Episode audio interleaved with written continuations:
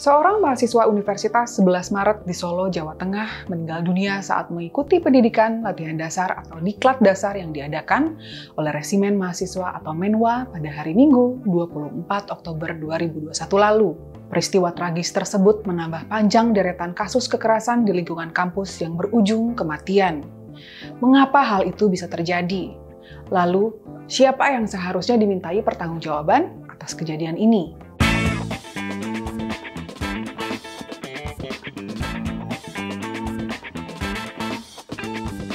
Mahasiswa D4 Prodi Keselamatan dan Kesehatan Kerja Sekolah Vokasi UNS Solo Gilang Endi meninggal dunia saat mengikuti diklat yang diadakan oleh Menwa di kampusnya. Berdasarkan pengakuan panitia diklat yang disampaikan oleh Direktur Reputasi Akademik dan Kemahasiswaan UNS Solo Sutanto, dalam konferensi pers pada 26 Oktober 2021 lalu, sebelum menghembuskan nafas terakhirnya, Gilang sempat mengeluhkan kaki kram dan sakit punggung Kegiatan diklat itu sendiri diikuti sebanyak 12 orang peserta. Kegiatan dimulai pada Sabtu 23 Oktober 2021 dan berakhir pada Minggu 31 Oktober 2021. Kegiatan pada hari kedua, yakni hari Minggu 24 Oktober 2021, dimulai setelah subuh dengan aktivitas senam senjata. Dilanjutkan dengan apel pagi dan kegiatan lainnya yang diselenggarakan di luar kampus. Ketika kembali ke kampus, korban mengeluhkan sakit pada punggungnya. Sunardi ayah Gilang mengaku tidak tahu kondisi anaknya seperti apa setelah meninggalkan rumah untuk mengikuti kegiatan di diklat tersebut. Baru pada Senin dini hari, dua orang perwakilan mahasiswa mendatangi rumahnya dan mengabarkan bahwa anaknya telah meninggal. Saat menerima jenazah, pihak keluarga dikagetkan dengan adanya luka lebam. Akhirnya, pihak keluarga memilih untuk melaporkan perkara ini ke pihak kepolisian. Pihak kepolisian menerangkan, berdasarkan hasil otopsi sementara, memang ditemukan tanda-tanda adanya kekerasan. Kabit Humas Polda Jateng Kombes Pol M. Iqbal Akudusi mengatakan, Gilang meninggal karena adanya dugaan kekerasan berupa pukulan yang mengenai kepalanya. Akibat pukulan tersebut, Gilang mengalami pejumbatan di bagian otaknya. Setelah kabar kematian mahasiswa akibat diklat memoa ini menyeruak, sejumlah netizen ikut membagikan pengalaman mereka mengikuti diklat menwa yang berdasarkan keterangan sejumlah netizen memang bisa dibilang cukup keras. Bahkan salah satu netizen yang mengaku pernah mengikuti di Klub Menwa UNS, membeberkan bahwa mereka diharuskan melakukan long march berjalan kaki dari Tawangmangu ke UNS hingga kakinya melepuh dalam salah satu kegiatan di diklat. Sebagai catatan, jarak Tawangmangu ke UNS mencapai sekitar 37 km dan waktu tempuh dengan berjalan kaki adalah sekitar 7 jam. Akibat kejadian tewasnya Gilang ini, Rektorat UNS menghentikan sementara diklat Menwa dan mengevaluasi seluruh rangkaian kegiatan tersebut. Tidak hanya itu, pihak UNS juga menghentikan semua unit kegiatan mahasiswa yang berpotensi menimbulkan masalah serupa. Salah satunya mahasiswa pecinta alam atau MAPALA.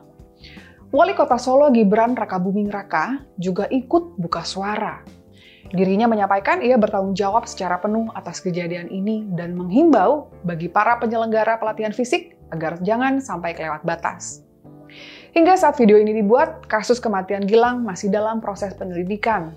Jika terbukti, setidaknya ada dua pasal yang akan dijeratkan pada terduga pelaku, yakni pasal 351 ayat 3 KUHP tentang penganiayaan yang mengakibatkan meninggal dunia. Dalam pasal tersebut, ancaman hukuman yang bisa dijatuhkan kepada tersangka paling lama 7 tahun penjara. Peristiwa di Menwa UNS berpotensi menambah deretan kasus kekerasan di lingkungan kampus yang berujung kematian.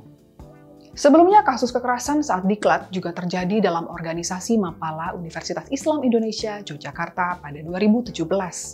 Pada bulan September 2021, kasus kekerasan antar Taruna Politeknik Ilmu Pelayaran Semarang juga memakan korban. Koordinator Nasional Jaringan Pemantau Pendidikan Indonesia Ubaid Matraji menilai peristiwa itu terjadi karena adanya pembiaran dan tidak adanya pengawasan dari pihak kampus.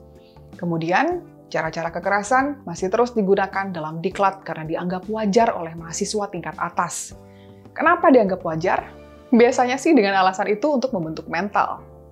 Gawat betul ya, membentuk mental sampai orang mati. Mental seperti apa yang diharapkan terbentuk dari proses seperti ini? Atau proses long march 37 km sampai kaki melepuh tadi. Mengorbankan waktu, tenaga, dan kesehatan tanpa tujuan apa-apa. Itu sih namanya mental kebodohan.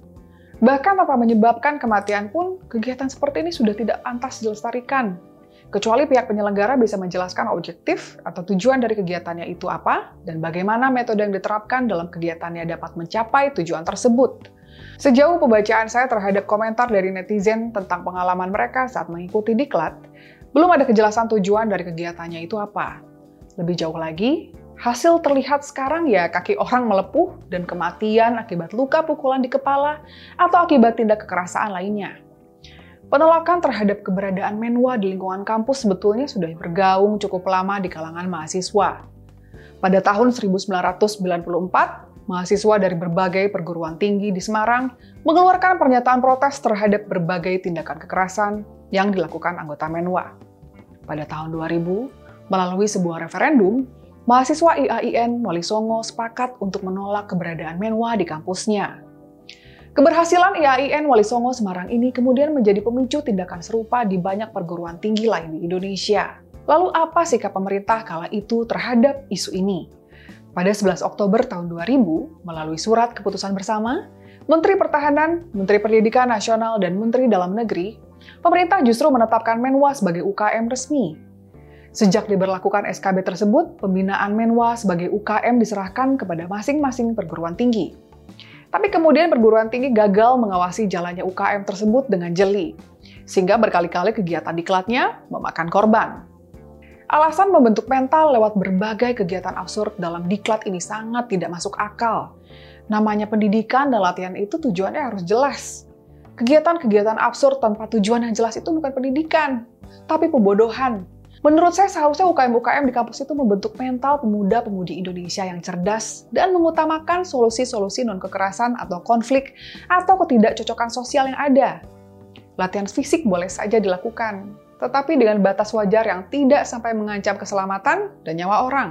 Mudah-mudahan saja peristiwa tragis yang menimpa Gilang ini menjadi yang terakhir dalam sejarah kekerasan di lingkungan kampus dengan alasan membentuk mental. Segitu dulu ya pembahasan kita di episode kali ini. Jika Anda punya pendapat tentang isu ini, di bawah ini ada kolom komentar yang senantiasa terbuka sebagai tempat diskusi bersama. Silakan sampaikan pandangan Anda di sana ya. Jangan lupa like dan share videonya kalau dianggap bermanfaat. Terus juga subscribe channel GeoLife dan nyalain lonceng notifikasi supaya nggak ketinggalan episode selanjutnya.